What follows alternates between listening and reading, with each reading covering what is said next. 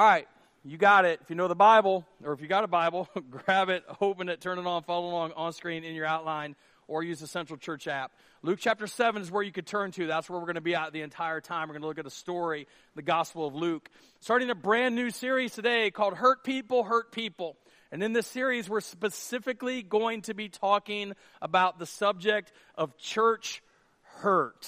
Like hurt that happens in the church. Let me, let me kind of let me set up today like this, and I, I got to kind of set the series up too, because when you start a new series, you got to kind of talk about where you eventually want to get to. And, and we're going to ask a question probably every week. Um, but before I ask the question, I got I to kind of set it up like this. Years ago, um, I had a truck that got way bad out of alignment. I started thinking about this um, the other day as I was moving my son um, to Boone, and I was driving his truck. And as I was driving his truck down the road trying to eat some tacos, I was drifting into the ditch. And I'm like, man, what's going on? And I'm kind of like fighting to keep this thing on the road. And I got over there and I'm like, hey, buddy, how long has your truck been like this? He's like, I don't know, a few months. Like, is it bad? I was like, yeah, it's bad. And then I went home and I looked at my Jeep that he's been driving while I've been driving his truck. And I noticed that the outside of my tires are bald. Like on one, you can almost see the wires. And I'm like, hey, buddy, um, this isn't good when it gets like this, man. We need to do something about this. And I started telling him this same story I'll tell you. Years ago, I had this truck that was bad out of alignment. I had to like hit a curb plowing snow or something. I don't know. I had put like two sets of tires on this truck, front tires, in like six months' time. And the second time, the guy was like, hey, maybe we should check your alignment. Has your truck been pulling to the left? I'm like, yeah, man, I got to drive it like this. Like, is that, is that a bad thing? He's like, that, that's, that's, that's not normal. He's like, we need to get it. We need to put it up on the rack. Let's get it fixed. Long story short, many of you might know where I'm going with this. He, he got the truck aligned. And once he got the truck aligned, you could drive with no hands. It was awesome. Like you could eat tacos. Was no, no big deal. I didn't have to put tires on it every six months. And so I was talking to my son and I was telling him, for me, since that time, alignment has been really important. You got to make sure your front end is aligned so that you don't have to buy new tires. Because, like, when you get the front end of your vehicle aligned, it doesn't cost as much as, well, as far as, as, as um, far as tires go. It doesn't cost as much, and you having to fight and do everything. It's like we all understand that when you get your car aligned, have you ever had anyone had this experience, or am I just rambling? Like, you, you get your car aligned, and things are just easier and so we can understand that alignment is essential for driving, but it's also essential for us spiritually. In fact, here's the question that I want to get to that I'll probably ask for the next several weeks. And, and you have to answer this for yourself. Whether you're in the room or you're watching online, you have to answer this for you. You can't answer this for your spouse. You can't answer for your kid. You can't answer, answer for your parents. This can't be like a family discussion where you're trying to figure it out for each other. It, it, this is for you. And this is the question do I want to be in alignment with the assignment that God has on my life? Do I want see everything is easier? Not no, not easier is not the word. Everything's better with Jesus at the center. Did you know that? And, and He has called us, He has gifted us, and He has put assignment on every one of our lives. We have to make the decision: Do I want to be in alignment with that assignment that God has for my life? I think that's a great question. I, I, I talked about a few weeks ago in the, um, in the acrostic series, we did a message on shame. And I talked about how the enemy wants to attack our assignment. You have an assignment on your life. God has a specific plan and a purpose for every single one of us. Like, like it, it, it's easy to look at other people and think like God has a plan and a purpose for them. Like Mike. Mike's up here, he's singing, he's playing guitar, he's leading worship, and you're like, man, obviously God has an assignment for him.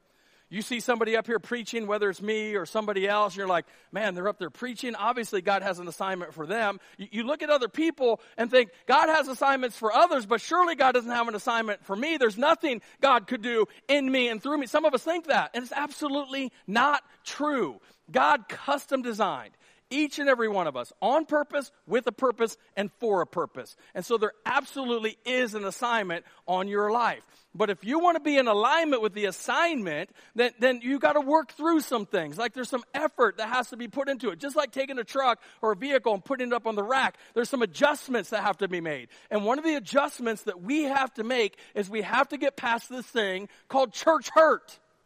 Now, I'm not going to ask for a show of hands of who's ever been church hurt. Because if you don't raise your hand, you've never been in a church. Like, honestly. Every church on the planet, every single church, if you give them enough time, even this one, will hurt you. You know why? Because churches are full of hurt, broken people. So if we want to be in alignment with the assignment that God has for our lives, we need to make some adjustments. We need to do a few things. Um, I'm going super Baptist today, and so I've got five points to my message. All right? So, five things that we need to do. Number one, we need to be connected to Jesus and His church. We need to be connected to Jesus, and you can't do one and not the other. You have to have a connection to Jesus and His church. Like, because here, here's the thing. Like, all of us have probably been somewhere and not felt welcome.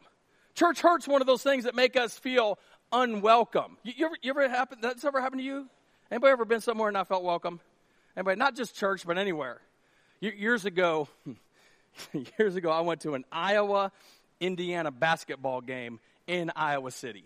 I got tickets from an auction, and so they were like premium seats behind the Hawkeye bench. They were awesome. I was decked out in full red and white. I was like, one of only three people in the entire place. This was the first, this was the Big Ten opener. It was on New Year's Eve. The place was packed, packed, packed. And, and there was like me behind the bench, and then like somebody up in this corner, somebody up in that corner. We'd only read in the whole place. And the entire time, I'm up, I'm cheering, I'm like freaking out, and people all around me were like, sit down, shut up, go home. I'm like, I understand y'all ain't used to celebrating at basketball games, but this is what people who win do. And anyway, it was awesome. But I did not feel welcome in that place. All of us have been in a place like that where you don't feel welcome. Like the entire time, I'm like, I don't think people want me here. We won, by the way, which was awesome. Except for after when we left, um, I felt like I probably needed to like strip down naked uh, because people wanted to kill me. Um, but anyway, uh, I'm not saying I was like a little cocky or anything about the win as I was walking out. But anyway, not feeling welcome. Focus. not feeling welcome. That's exactly what happens in this story in the Gospel of Luke. Luke chapter 7 verse 36 says this. One of the Pharisees, and anytime you see Pharisees, you, you like that, that doom music plays in a movie or whatever, right? These are not good guys. They thought they were good guys, but these were really bad guys. One of the Pharisees asked Jesus to have dinner with him. So Jesus went to his home and sat down to eat. When a certain immoral woman from the city heard he was eating there, stop. How would you like for that to be your name? How would you like that? Like, we don't even get Sarah or Julie or Jessica. We get a certain immoral woman. You want that on your name tag? Hello, my name is certain immoral woman. Ooh, read about you in Luke. Like, that's weird. But isn't it funny? It's not funny. It's sad that so many people aren't known by their name, they're known by their sin. Oh, there's the divorced person. Oh, there's the addict. Oh, there's the person that did this. There's the person that did that. There's the person that always says this. They're known by their sin. But at the end of the day, when people are always calling you by what you do rather than who you are, you don't feel welcome. Especially in a church. Here's what's fascinating. Watch this. A certain immoral woman from that city heard he was eating there. She brought a beautiful alabaster jar filled with expensive perfume. Then she knelt behind him at his feet, weeping. Her tears fell on his feet and she wiped them off with her hair. Then she kept kissing his feet and putting perfume on them. This is scandalous. The Pharisees are having a dinner party and the town prostitute shows up, finds out Jesus is there, shows up, busts through the door and begins to worship him in ways that none of them have ever worshiped him before. This is scandalous. Because let me tell you something about this certain immoral woman. She wasn't welcome at the party. She wasn't welcome around the Pharisees. She wasn't welcome at the temple. So you couldn't go to the temple if you lived the lifestyle that she lived, because in order to go to the temple, you had to go through purification rituals. You had to do sacrifices, all, all of this stuff. She wasn't welcome at the temple. She wasn't, she wasn't welcome at the local tabernacle because people like her didn't go to the tabernacle because of the lifestyle that she lived. She wasn't welcome at the Pharisee Bible study. She couldn't hang out with the religious people. She wasn't welcome. Why? Because of her lifestyle. You think that hurt? Yes or no? Yes. But don't miss this. Don't miss this. This is huge. The woman who wasn't welcomed by the Pharisees, who wasn't welcome at the temple, who wasn't welcome at the tabernacle, who wasn't welcome at the Bible study, who wasn't welcome with the religious people, felt welcomed with Jesus. That's the goal of this church. I don't, I don't know about every other church, but the one thing I know is I pray that every single Sunday here at Central Church, we would experience the presence of Jesus in this place. Because if we experience the presence of Jesus, then people, all people, no matter what you've done, no matter what you're going through, will feel welcome. That's my heart for this church. Because here's what I know about the presence of Jesus. Over time, we can't stay in the presence of Jesus and stay the same. He changes us. He changes us. He will change you. He changes me. We cannot stay in the presence of Jesus and remain the same. But in order to understand that, we've got to ask Him to help us get past this thing called church hurt. Now, there are people in this room, you've been church hurt. In fact, you might be watching online. And, and the only reason you're watching online is because you've been church hurt at a physical location somewhere. See, church hurt is the person your church told you they were going to stand by you no matter what. And they did until you got divorced. And then they abandoned you. Church hurt is the person you were volunteering in a certain area and you volunteered for a long time, but then you did some things that you know you shouldn't have done. You kind of went down a path you know you shouldn't have went down and they told you, hey, you can't volunteer here anymore. But they still cashed your tithe check. That's church hurt. Church hurt is the church that told you they were going to celebrate you and help you overcome your addiction. But when you relapsed, they turned their back on you. That's church hurt. Every single person here has experienced church hurt at some level. And some of us, some of us have been a part of church hurt for somebody else. I have. I have. I'm going to tell you what. It kills me that there are people who will not come into this church because I have offended them in some way, shape, form, or fashion. It happens. But, but listen to me. It's not a reason to disconnect from the church. It's not. Let me ask you this question. When Jesus went to the cross, did it hurt? Yes or no? Yes. When Jesus went off the cross and into the tomb, did it hurt? Yes or no? Well, he was dead, but yeah, it, it, it hurt. But did Jesus stay in the tomb? Yes or no? No, he got up and he walked out. He, he walked up despite his pain, despite his hurt. The religious people, the church people did that to him. And he didn't stay down. He got up and he walked out. And because he did that, the Bible says, greater is he who is in us than he who is in the world. Because he overcame that, we can overcome anything, even church hurt. Now, let, let me push pause on this. And I want to go through the level of church commitment. All right, there's kind of levels to church commitment. I'm going to go through these and I'm going to kind of circle back to this idea of getting past church hurt. Because when it comes to involvement in the church, uh, the, the, there are levels, and the deeper you go, the more likely you are to get hurt. All right, and listen, I'm going to give you these, and I'm not trying to shame anybody. I'm not trying to guilt anybody. I'm just going to talk about like who people are, and if the shoe fits, wear it. Just own it. All right. So number one is the casual attender. The casual attender. And I know what you're thinking, Ryan, don't talk about them. They're going to be offended. Don't worry. They're not here. Not today. Because it's not Christmas or Easter. Casual attender. Let me, let me get real specific on these. And, and it's going to get tense, and I intend for it to get tense because I want everybody to feel this. The casual attender is the person that's sitting at home right now watching online.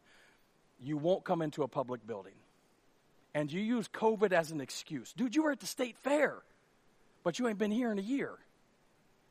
And, and listen, I'm not mad at you. I'm just saying at the end of the day, you got to decide if this is where you want to be. Because sometimes, like when I tell you we want to experience the presence of Jesus, like it's just not the same if you're not in the room. And, and, and listen, I'm also not mad because I understand the reason you're a casual attender is because you got hurt and it's hard to go back. I get it, I get it, I get it. But you need to come back. You need to come back because Jesus didn't stay in the tomb. And He's given you the strength to overcome, to get back, to come back. The next level is the regular attender. That means you're here on a regular basis. At least three out of four Sundays, you're here. You're physically here in the building. Regular attender. Man, you're here all the time. Man, you show up, you love this church, you show support to this church. Regular attender, somebody who puts their butt in the seat. That's a regular attender. But here's the problem you're more likely to get hurt here at level two than you are at level one. You are. You're more likely to get hurt. You're more likely to get offended. Because again, the gospel of Christ is offended. The, the Bible says that. The gospel of Jesus Christ is offensive. You're going to get your toes stepped on. We're going to talk about sin. We're going to deal with an issue. You're going to say, Pastor Ryan, did my wife call you and tell you what I was going through? And you're just preaching to me? No. But you're going to hear things that you're not going to like. Level three is the server. People that serve. Man, I love you. You're the reason our church is able to function each and every week. I talk to pastors and stuff all the time. I go to cohorts, and, and one of the things I say to people all the time is that if our staff didn't show up on one Sunday, we'd be okay. If our volunteers didn't show up, we'd be screwed. Like, there are people in this church you serve every week. Thank you, thank you, thank you, thank you from the bottom of my heart. Thank you for serving. For those of you that don't serve, I want to I want to say this. Whatever church you're called to be a part of, you're called to serve there. And listen, I'm not trying to shame you. I'm not trying to guilt anybody. I'm just saying at the end of the day, if you're not serving, you're missing out. Because Jesus does something in us and through us when you begin to serve. Uh, specifically within the church, when we're using the gifts that He has given us to help serve other people. Now, let, me ask this question. And again, th- this is a question you need to answer. Nobody can answer this question but you. If you're at level two, What's keeping you from going to level three? Feel that tension? I mean, we got some core values at our church, and if you're going to attend regularly, why not make the leap to serve purposefully? Why not? Now, this is scary. I get it because you're going to get hurt at level three. If you volunteer, if you serve somebody at some point in time, it's going to hurt your feelings. It happens. But did Jesus stay in the tomb? Yes or no? No. Get up and serve. I've been hurt serving before. I know, I know. It'll probably happen again. Sign up anyway. Serve. One of the biggest areas we always have to serve in this church is a shameless plug is our kids ministry. Sign up. Sign up to help in our kids ministry. And I know the argument. Kids scare me. Well, they scare me too.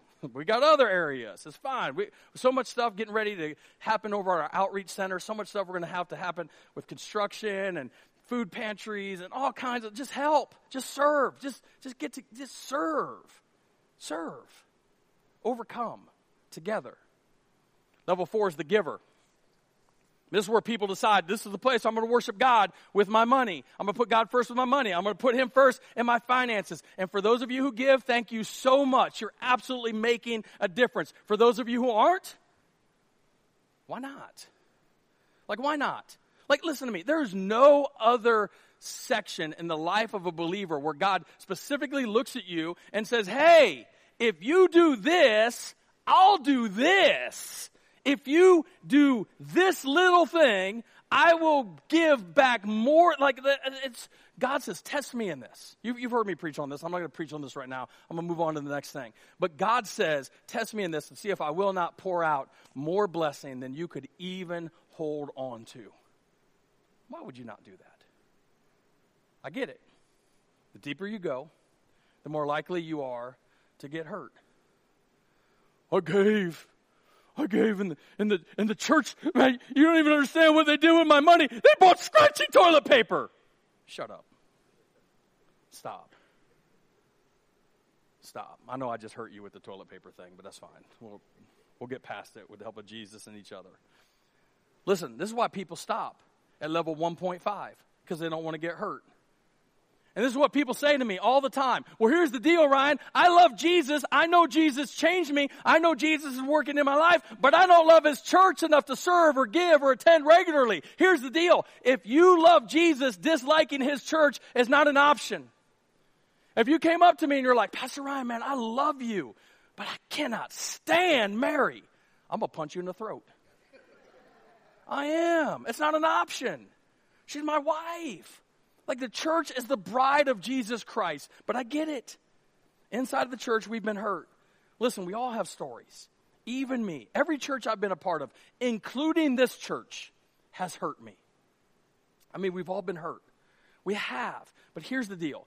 At the end of the day, when my biggest church hurt happened to me, I had to make the decision run or keep going to church. Now, following Jesus was never in question. Like, I love Jesus. Jesus changed me. He changed my life. But when it came down to that thing of I love Jesus, but not the church, when I really boiled it down, I had to understand there's only one thing, one thing in Scripture that Jesus promised he would build and never abandon, and it was his church. And if the church mattered to Jesus, then the church has to matter to those of us who say we're followers of Jesus Christ, yes or no? Yes. Which leads to number two. We need to look in the mirror instead of out the window. We need to look in the mirror instead of out the window. Quick question. How many of you looked in the mirror this morning before you came to church? How many of you looked in the mirror before you came to church? See, not everybody raised their hand, and let me help you. It's obvious. It's obvious you did not look in the mirror. I know somebody says, Don't judge me. There's a difference between judging and telling the truth, dog. I'm just saying. Anyway, I look in the mirror every day for about two or three minutes every morning. I brush my teeth, and I got to make sure like I don't have like toothpaste right here. You, you know what I'm talking about? You got you to look in the mirror in order to see that. Now, the reason I'm saying that is because James, the half brother of Jesus, wrote in the book of James that the Word of God, the Scriptures, are, are, like a mirror that we look into. And when we look in the mirror, sometimes we see something that needs to be changed. And when we see something that needs to be changed, we make adjustments or we get it more into alignment. Like if you look in the mirror and you've got toothpaste all over your face and your hair is all messed up, you don't say, that's interesting, and then turn around and walk away. No, you do something about it. The mirror is a reflection. If something's off, you do something about it. The problem is, the, the reason a lot of church hurt occurs is because a lot of people take the Bible and instead of looking at it as a mirror, they look at it as a window to judge people through. And let me say this it's incredibly difficult to judge somebody when you've got your eyes on Jesus. It's incredibly difficult to judge other people when your eyes are on Jesus. Because watch what happens, verse 39. When the Pharisee who invited him saw this, he said to himself, If this man were a prophet, he would know what kind of woman is touching him. She is a sinner! As if he wasn't. Isn't that crazy? He's looking through the window and not looking into the mirror. And that's a problem with religious people. See, religious people don't understand. Let, let, let, me, let me say this. They don't understand the Word of God wasn't given to us as a platform to stand on and scream at people. The Word of God was given to us for us to look at and say, God, what needs to change in me? See, here's what's crazy. The Pharisees had memorized the Old Testament, memorized the Old Testament. And since they had it memorized, this Pharisee, he would have known the passage of Scripture in Psalm 14 where it says, But no, all have turned away. All have become corrupt. No one does good, not a single one. The problem is the Pharisee had taken that verse and instead of looking in the mirror, he looked through a window to judge somebody else. All of us have had this done to us. Every single one of us. I, I call them Bible bombs, where somebody takes the scripture and twists it and throw it at you. you. You ever had a Bible bomb thrown at you? Like, like, like, for instance, maybe you've been divorced and somebody hit you with a Bible bomb out of Malachi the one in Malachi 3 where God says, I hate divorce. You've been hit with that one, haven't you? Somebody came up to you and said, God says, I hate divorce. And you feel like God hates you. Here, here's, here's what's funny about that. The people that quote that verse, they don't understand. There's also a passage in Proverbs chapter 6 where it says there are seven things. Seven things that God hates. And the first thing on that list is this thing called pride. So you'll, you'll meet people occasionally and they'll say, All sins are the same in the sight of God. I don't think so.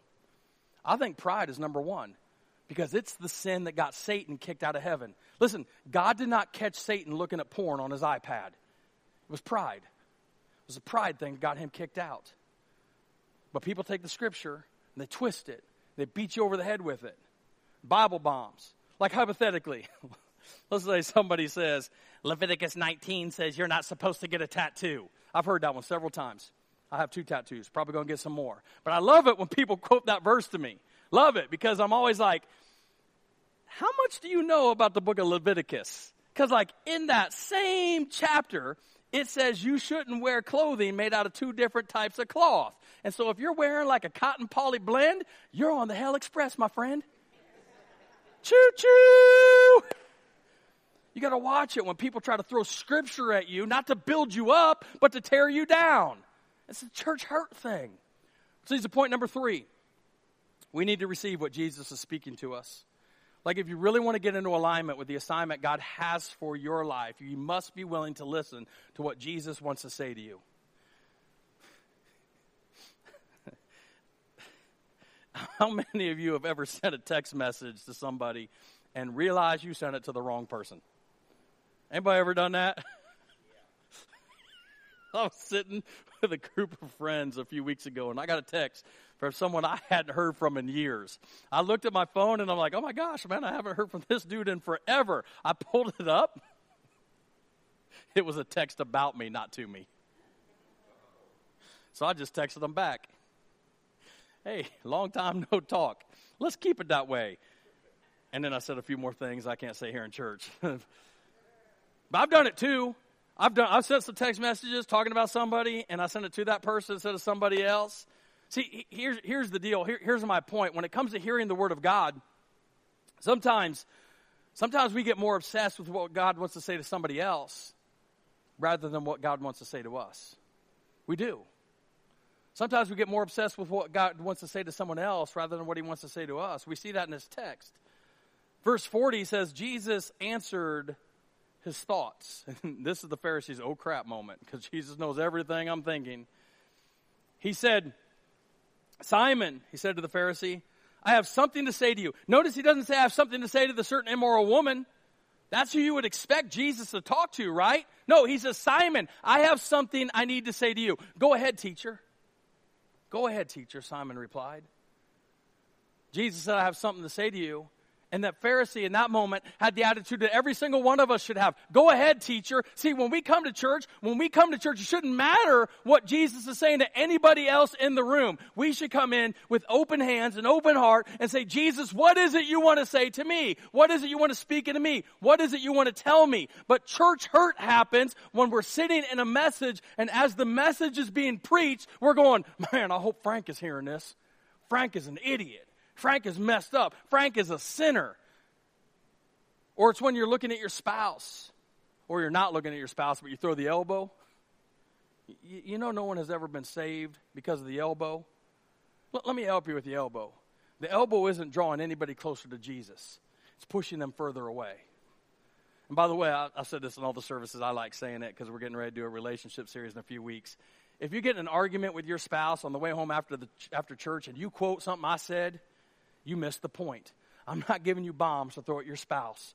I'm saying at the end of the day, our heart should be Jesus, what do you want to speak to me? What is it you want to say to me? What do you want to change in my life? What do you want me to start doing? What do you want me to stop doing? How do you want me to live? Jesus, what's my next step? It's a time in the message where you need to get incredibly selfish for you and say, Jesus, I need you to feed me. I need you to nourish me, to rebuke me, to encourage me, to do whatever it is you need to do. But Jesus, I want to hear your word. Because when you and I, when we hear the word of Jesus and it does something in our own hearts, it becomes incredibly difficult to become judgmental of other people. It really does. And so Jesus said to him the same thing he should say to us. I got something, I got something I want to say to you. Are you receptive to hear it? Which leads to number four. We need to understand all of us need forgiveness. We all need forgiveness.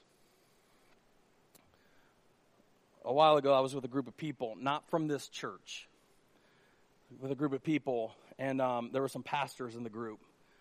And somebody asked me this question Pastor Ryan, would you baptize a gay person in your church? Now, this is the part of the message you're, you might get really mad about. Like, this, this might be the deciding factor whether this is your church or not. Pastor Ryan, would you baptize a gay person in your church? And when, when he said it, everybody stopped talking, everybody turned around, everybody listened.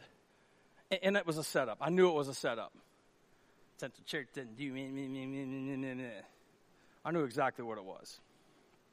And so I said, before I answer your question, let me ask you a question. He said, All right, that's fine.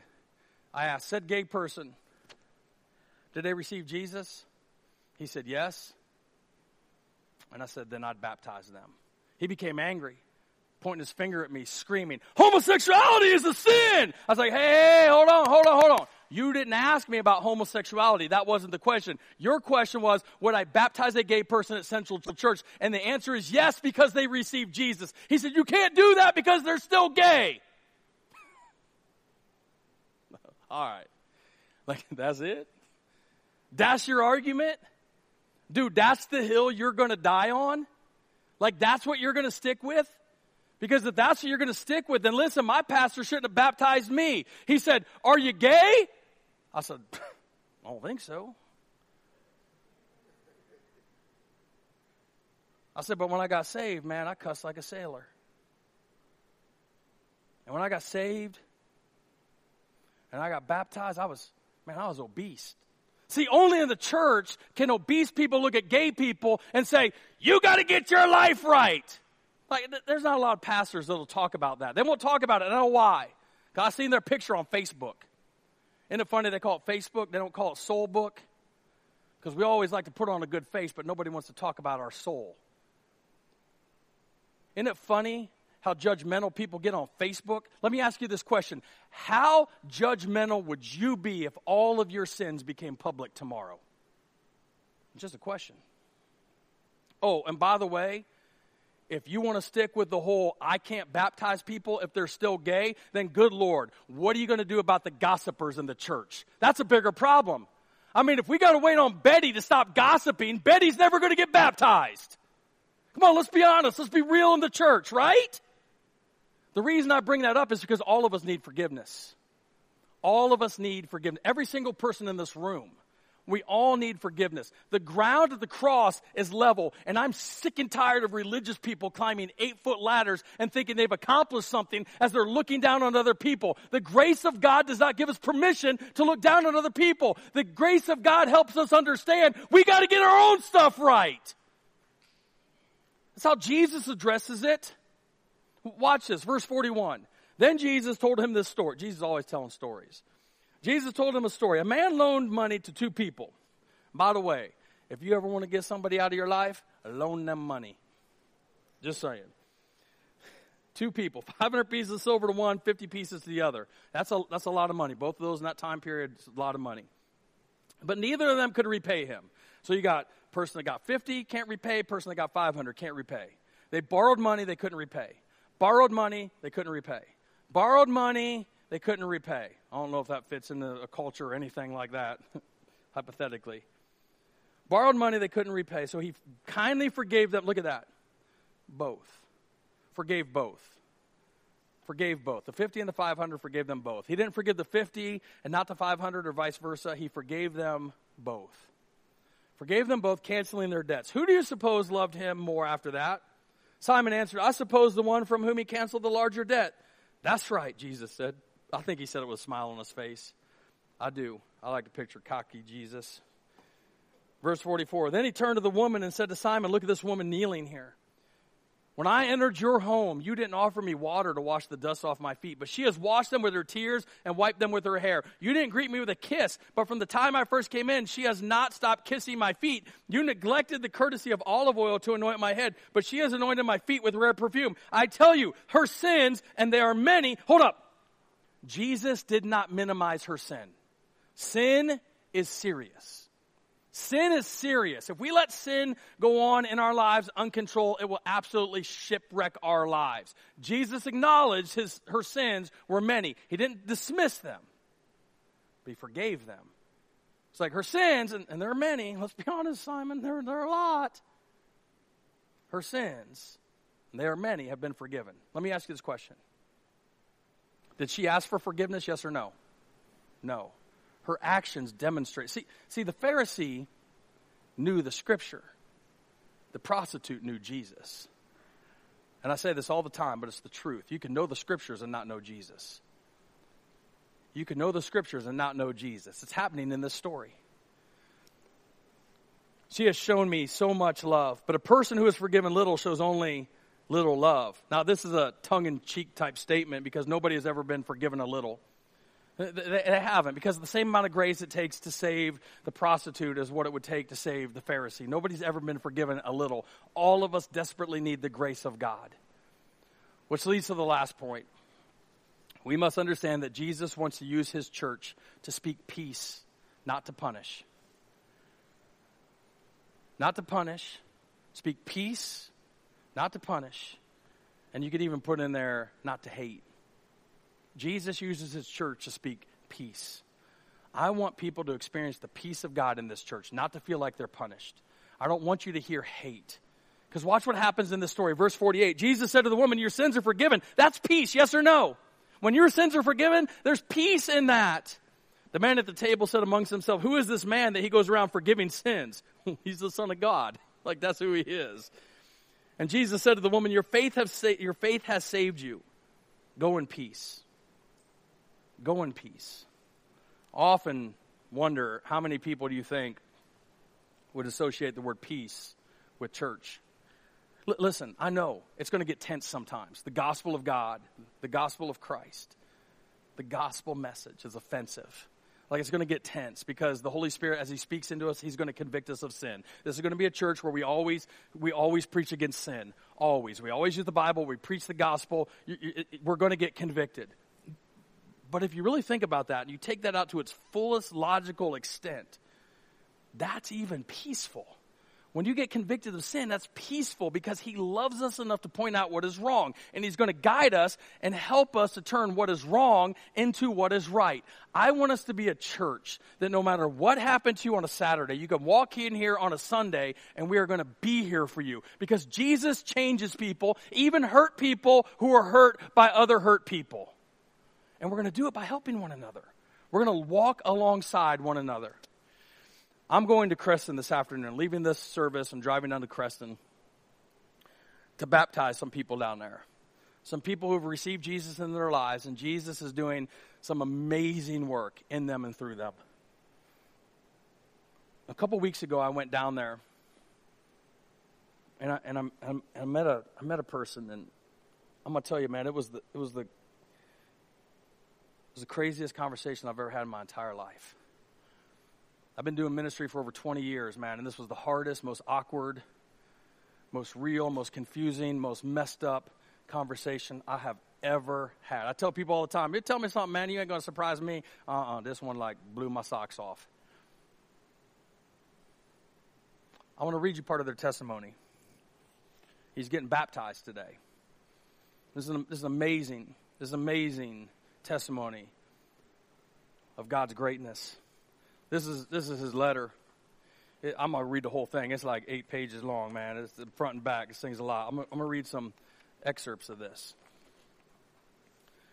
It says, my, my walk with God has led me to where I am now detransitioning. I was transitioning for five years, two months, 15 days, living my life as a woman. Goes through this whole thing. By the way, I sat in this thing for 40 minutes listening to this person, listening to this guy, listening for 40 minutes before he told me that he was a man. And I spent the next 40 minutes going, What? How? Like, I had no idea. Goes on to say this, talking about this detransitioning thing. He talks about how he wanted to go to church, and he started calling churches in the area talking to churches and telling churches he wanted to come to church, and churches legitimately told him, No, you cannot come. You, you, can't come to our church. Like, churches legitimately told him that. And he sent an email to our church here, and John Sampson, our executive director, sent him back, like, Hey, we got a campus in Creston, go check it out. Like, go, go in there. says, I wanted to attend church in hopes to get baptized.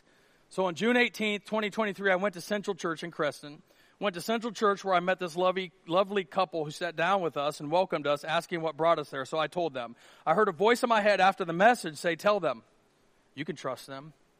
So I sighed and said, Okay. I took the leap of faith, telling the couple that I'm transgender. I was very overwhelmed and emotional, trying not to cry, explaining this to them, and even told them how I had been condemned and told I was going to hell by Christians practically my entire life, and it made going to church difficult. It had been 21 years since I set foot in a church, so natural, and, and so naturally I was nervous and hesitant. This lovely couple showed deep compassion for me and were comforting me, telling me that God loves me and I'm not condemned. Goes on to say, I've been attending Central Church for a month now and have attended every Sunday and Wednesday Connect Group sessions. On July 5th, I stopped hormones and took three days with the Lord to focus on if He wants me to detransition. Goes on to start talking about like what that process is like, and it's pretty intense. I pray every day for His strength to help me along my transition and praise Him daily. Today on Sunday, July 9th at Central Church, the sermon was about shame. And it really hit me because I've been living in shame of who I used to be, wearing a mask, living as someone that I wasn't. This was my first time in the church dressed as a man. Yes, I'm a man who looks like a woman as of now, but this will not stop me from being the beautiful man the Lord created me to be. I made it through the storm, and the good Lord is helping me walk through the fire of detransition, and I trust Him to walk with me and keep me safe. I would not be where I am now if it were not for our Lord Jesus Christ. Praise be to God for freeing me from my shackles and for breaking the chains which bound me to the illusion of who I thought I was supposed to be. He ends it like this I'm confident that if I could share this feeling I have, this love from God with others, that so many would seek Christ and would experience what I am right now. You still can. You just have to make that choice, that leap of faith, and truly try and put your trust in the Lord with all your heart and be earnest and keep seeking Him, and you will find Him if you truly try, and He will help you. There is no task too great for the Lord. He is almighty, and there's no limit to what He can achieve. The Lord is good, the Lord is merciful, the Lord is love. My gracious favor is all you need. My power works best and your weakness. 2 Corinthians 12 9. I want you listen to me. I want this church to be that kind of church for every single person in this room. A place where we all understand we need the grace of God. A place where we can show up and we can know we don't have people with judges' robes on, but people who will put their arms around us, call us friend, and help us through the most difficult seasons of our life a place where we know that hurt people are going to come through those doors. We will hurt people. But together, with the help of Jesus and each other, we can overcome anything. That,